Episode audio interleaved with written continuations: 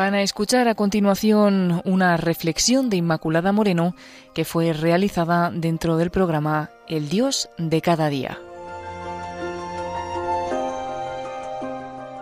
Bienvenidos, queridos oyentes de Radio María. Un cordial saludo a todos ustedes. Con la gracia del Señor me gustaría presentarles un tema por el que confieso siento una especial atracción, el poder de los pequeños. ¿Qué significa esto? quiénes son los pequeños y qué tipo de poder es el suyo. El pequeño es el humilde, el que se hace como un niño, el pobre. Pero pidamos al Señor la gracia de comprender mejor quiénes son los pequeños, fijándonos en su palabra, y así, al contemplar la historia de la salvación, avistamos el itinerario realizado por el pueblo de Israel no me refiero solo a ese camino por la historia donde experimentaban a Dios interviniendo con hechos y palabras en su vida, sino a ese itinerario espiritual por el cual el Señor los condujo. Primero, Abraham, que recibe la promesa del Señor, la de ser padre de un gran pueblo. Luego, después de los patriarcas Moisés, quien al ver al pueblo elegido esclavizado y al sentir la llamada del Señor, les conduce de nuevo hacia la tierra prometida, por ello cantan en el capítulo 15 del libro del Éxodo, mi fuerza y mi poder es el Señor, Él es mi salvación. Pero después de la etapa de los jueces, el pueblo desea un rey. De este modo, se fueron sucediendo los diferentes reyes, Saúl, David, Salomón. Con David el reino se asentó y creció. En las épocas en las que estamos en medio de la comunidad, de la comodidad, se tiende a olvidarse de Dios. Y así ocurrió también en esta época de David con el pueblo de Israel. Se fue acomodando, se fue olvidando en el fondo del Señor. Y con Salomón el reino se dividió. El gran Salomón, el constructor del templo, quien en su vejez se fue desposando con mujeres extranjeras, quienes a su vez introdujeron ídolos a quienes el pueblo daba culto. Después vino la ruina tanto para el reino del norte como para el reino del sur, el reino del norte, conquistado por los asirios, desaparece en el 722 a.C. y el reino del sur desaparece en el 587 a.C., conquistados así por Babilonia y por Nabucodonosor. Los reyes se fueron sucediendo en el reino del sur y no siempre eran fieles al Señor. Y así, cuando Ciro, el rey persa, deja regresar a los deportados, fueron reconstruyendo el templo aquellos que habían elegido volver. Y pasando la dura prueba de la deportación, espiritualmente esa prueba de la deportación supuso una fuerte purificación. Al regreso, a la vuelta, habían realmente sentido lo que significaba esa ausencia de la tierra, esa ausencia de Dios. Sin embargo, no siempre de las purificaciones sacamos humildad, que es lo que el Señor quiere, sino a veces vamos adquiriendo esas actitudes defensivas frente a Dios y frente a los hermanos, como le aconteció al pueblo de Israel. Porque después del imperio persa vinieron los griegos y por último Roma, la gran y orgullosa Roma, cuyo dominio se extendía por todo el orbe conocido. Como consecuencia, en la época de Jesús encontramos diversos grupos sociales Primero estaban los celotas, aquellos que pretendían hacerse con el poder a través de la violencia. Luego estaban los fariseos, que habían ido derivando hacia un legalismo feroz, imponiendo cargas a los demás, cargas que ellos no cumplían por su afán de hacer que se impusieran los preceptos de la ley. Esto le llevó a una actitud soberbia. En tercer lugar, los saduceos, que se dejaban comprar por el poder romano, demasiado encerrados en su pecado y muy lejos del pueblo. Por último, los enseños, aquel grupo al que pertenecía Juan de Bautista, este grupo que vivía en comunidad y que quizá esperaba que el Mesías viviera de ese modo. Porque los profetas habían anunciado en repetidas ocasiones la llegada del Mesías, pero aquellos hombres no supieron reconocerlo, porque no todos se habían dejado moldear por el Señor. ¿Habían sabido interpretar las escrituras? No, no habían sabido reconocer al Mesías en un niño pequeño. Son un grupo, el de los anabín, el de los pequeños, el de los pobres, el de aquellos que lo esperaban todos del Señor, los que no deseaban ningún poder que no fuera el de recibir al Mesías, supieron reconocerlo. Estos son los que reconocen a Dios, como nos dice los salmos. El Salmo 51 nos dice que un corazón contrito y humilde el Señor no lo rechaza. Quizá, sin embargo, el salmo más representativo en este sentido es el 131. Señor, mi corazón no es ambicioso, ni mis ojos altaneros, y yo no pretendo grandezas que superan mi capacidad, sino que me pongo en tus manos como un niño en el regazo de su madre. Así mi corazón solo confía en Dios. Espera Israel en el Señor ahora y por siempre. Espera Israel en Dios. Sí, querido oyente, porque a Dios le gusta habitar en los pequeños. El templo del Señor fue construido en el monte Sión, el lugar donde vivían los desarrapados. Ese era el lugar donde vivían los marginados de Jerusalén, los que no eran considerados por nadie como valiosos, pero allí se construyó el templo, porque a Dios le gusta habitar en ti si tienes un corazón pequeño, un corazón humilde.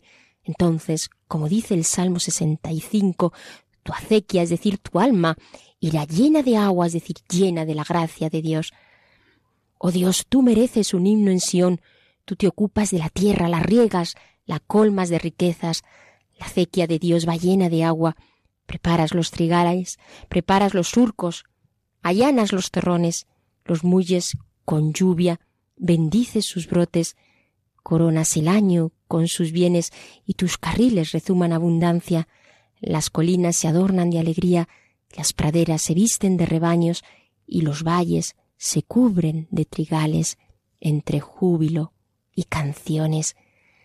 Así el alma del humilde, del pobre, del pequeño, es una acequia llena de agua que rezuma alegría, belleza y abundancia, como María, la llena de gracia, la Navín, la pequeña, porque el Señor, como nos dice en el Magnífica, se ha fijado en su pequeñez. Por ello canta y exulta la grandeza de Dios con esa alabanza que es un canto de victoria, un canto de poder, el poder de Dios, de un Dios que se ha hecho hombre, de un Dios humilde. Porque Jesús se hace pequeño, se hace niño, presentando a los niños como aquellos que entrarán en el reino de Dios, porque Jesús se presenta como humilde y manso de corazón en Mateo 11, 29. Es en Él en quien se hacen presente las bienaventuranzas, el Señor que se humilla hasta dar la vida por todos los hombres en la cruz.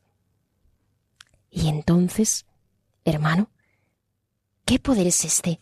¿Cuál es el poder de los pequeños? ¿En qué se basa? ¿En qué estriba? Según los criterios y los cánones que nos ofrece la sociedad, tienen poder los que gobiernan, los que llevan la economía, o los medios de comunicación, o el mundo de la cultura, o de las artes, o el mundo de las ciencias. Desde luego que todos ellos y todos los que tienen una responsabilidad tenemos el poder desde la libertad que el Señor nos ha dado para hacer el bien o para hacer el mal. Si miramos nuestras manos nos damos cuenta lo que como colaboradores de Dios en la obra de la creación podemos hacer. Sin embargo, hay un poder escondido, el mayor de todos, que crece sin darnos cuenta.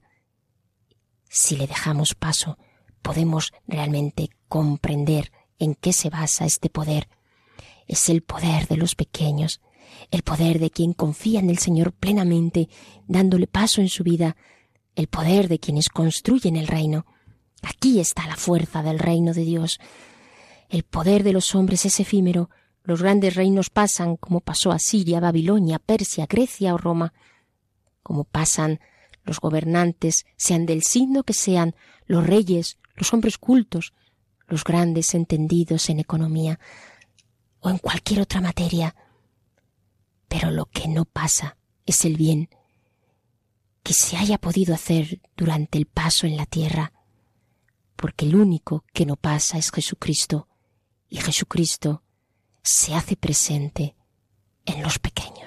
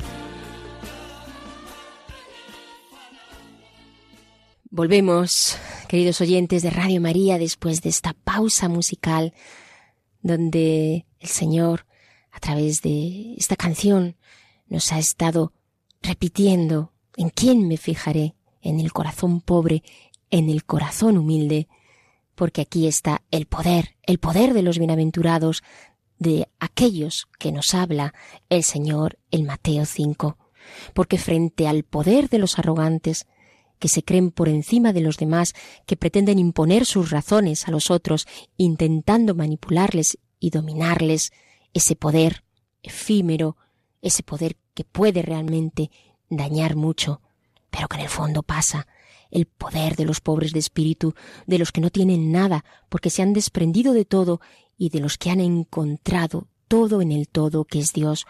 Los pobres de espíritu atraen y encantan, viendo los demás en ellos la autenticidad, porque de ellos, nos dice la palabra del Señor, es el reino de los cielos.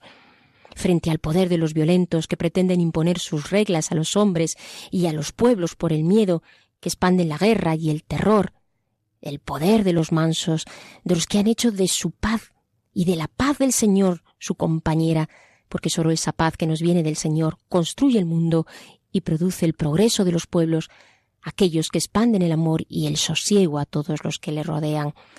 Frente al poder de los que se creen invulnerables y han puesto muros en su corazón que les aíslan y aíslan a los demás sembrando soledad a su alrededor y tristeza, el poder de los que lloran porque comprenden su pequeñez, su vulnerabilidad, porque reconocen su pobreza, porque se saben necesitados, porque lloran por el sufrimiento de los otros, no haciéndose indiferentes a nada, porque ellos, nos dice la palabra del Señor, serán consolados. Frente a los que siembran injusticia para obtener su propio provecho, enriqueciéndose a costa de los demás, el poder de los que tienen hambre y sed de justicia y se entregan a los demás y sirven de veras al otro a una consta de pasar por el esfuerzo, el sacrificio, sin cejar frente a la mentira, manteniéndose firmes en la defensa de la verdad. Estos son realmente bienaventurados, porque serán saciados frente a los que juzgan a los otros, creyéndose sin tacha, o tapando sus pecados con el fin de disimular sus rencores y maledicencias, el poder de los misericordiosos, de los que se compadecen de los otros y ponen los medios necesarios para acogerlos, de los que se dan a los que no tienen nada, a los enfermos, los presos, los marginados, los desesperados, los perseguidos, los abatidos, porque la misericordia siembra el perdón y la reconciliación y hace patente la importancia del amor y su fuerza para poder cambiar los corazones de los hombres. Bienaventurados, porque ellos harán de la misericordia su fuerza. Frente a los que creen que el pecado es divertido, que entraña una subversión creativa y hacen del desorden su forma de vida desde la rebeldía y el culto al maligno, los limpios de corazón, aquellos que buscan ser purificados y limpiados, aquellos que comprenden el tedio que lleva el pecado y la alegría de ser reflejo de Dios. Ellos tienen el poder de ver a Dios en todas las cosas, de disfrutar de Él al revelarse la trascendencia en todo lo que hacen. Bienaventurados, porque ellos verán a Dios. Frente a los que por cobardía y comodidad se callan frente a la injusticia, el poder de los valientes que son perseguidos por causa de la justicia, el poder de la audacia por el Evangelio, del coraje de los tímidos y poco relevantes, y que sin embargo dan su vida por confesar el nombre de Cristo, el poder de la sangre de los mártires, que unida a la de nuestro Señor clama justicia, Bienaventurados, porque de ellos es el reino de los cielos. Bienaventurados los hijos de Dios, los que trabajan por la paz, cuya fuerza es la alegría y el regocijo de presentar a Jesucristo vivo entre los hombres y cuya recompensa es vivir en Cristo, porque ellos se prolongarán en el cielo, porque el poder de los hijos de Dios, al establecerse, permanece, porque lo sembrado no puede morir, porque clama al cielo en medio de los desbarajustes humanos, donde una sabiduría más alta, la de nuestro Señor, se eleva como incienso grato ante la presencia del Altísimo. ¿A qué grupo perteneces? ¿Perteneces a los pequeños? Crecemos lentamente en la vida espiritual, precisamente por nuestra falta de humildad. Si fuéramos como niños, que nos abandonáramos de veras en las manos del Señor, haciendo de la humildad nuestro ascensor para llegar a Jesús, como decía Teresita de Lisieux, el Señor nos santificaría pronto. Pero si ponemos, podemos al menos ofrecer al Señor nuestro deseo de amarle, nuestro deseo de ser pequeño, pidiéndole que nos dé esa humildad que es la base de toda virtud. El Señor nos dará la alegría del niño que vive cogido siempre de la mano de su Padre, de quien no desea soltarse, agarrado a Él, pase lo que pase. Entonces nos habremos bendecidos por el poder de Dios. Quizá pienses que tu vida cotidiana no tiene la eficacia de otras vidas, por ser insignificante para muchos, porque no es reconocida la tarea que haces, porque quizá no tengas trabajo o tengas algún problema psíquico o afectivo o de cualquier otro tipo. Si lo tienes, alégrate porque te ayudará, si lo ofreces al Señor, a crecer en humildad, a saberte pequeño, y entonces te sabrás bendecido por el poder de Dios y verás crecer el reino en ti y a tu alrededor, y comprenderás que tu pequeñez e insignificancia, vivida desde el amor y unido a Cristo Jesús, es fuente de sanación y bendición para todos los hombres. Señor Jesús, bendito y alabado seas por siempre y muy especialmente en este día. Hoy te presento mis deseos sinceros de reconocer mi debilidad, mi pequeñez. Te presento, Señor mío, el cansancio que voy acumulando día tras día, mis faltas de paciencia y de amor con mis hermanos, a veces también mis malos comportamientos, este carácter que me cuesta aceptar y dominar. Te presento también la soberbia interior y callada que me hace parecer soy mejor que los otros o que lo hago todo bien. Concédeme la gracia, Señor, de la sencillez y de la humildad. Quiero parecerme a ti. Sé que todas las flores son hermosas, pero me gustaría ser una de ellas, quizá la menos vistosa, pero que adorne tu jardín. También, Señor, te presento mis heridas, las que aún me sangran, porque no están del todo curadas, y también esas cicatrices que me recuerdan de dónde he salido. Hoy, amado Señor, en tu nombre reconozco mi debilidad y pequeñez, y todo ello lo tomo con alegría y lo acepto como un trampolín que me lleve flechado a tu corazón misericordioso. Y te alabo y te bendigo por todo ello, Señor, porque has ocultado estas cosas a los sabios y se las has revelado a los sencillos. Gracias por revelarme el poder de los hijos de Dios, el poder de las cosas pequeñas de cada día, vividas desde el amor, y desde el ofrecimiento. El poder del sufrimiento elevado hacia ti, el poder de los detalles hechos con amor. Dame el poder de una mirada limpia, comprensiva y misericordiosa. Dame el poder de una sonrisa que acepte al otro y le ilumine. El poder de un gesto profético que lleve a los hermanos a reconocerte como su Señor. El poder de la palabra acertada, prudente y compasiva. Dame el poder de una caricia que revele tu ternura. Dame el poder de saber callar mis sufrimientos para dar alegría donde quiera que vaya.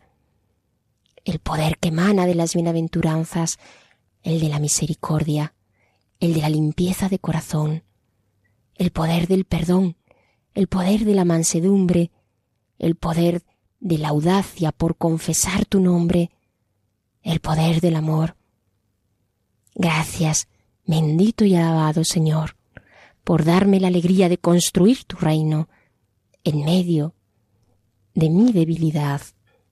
Amén.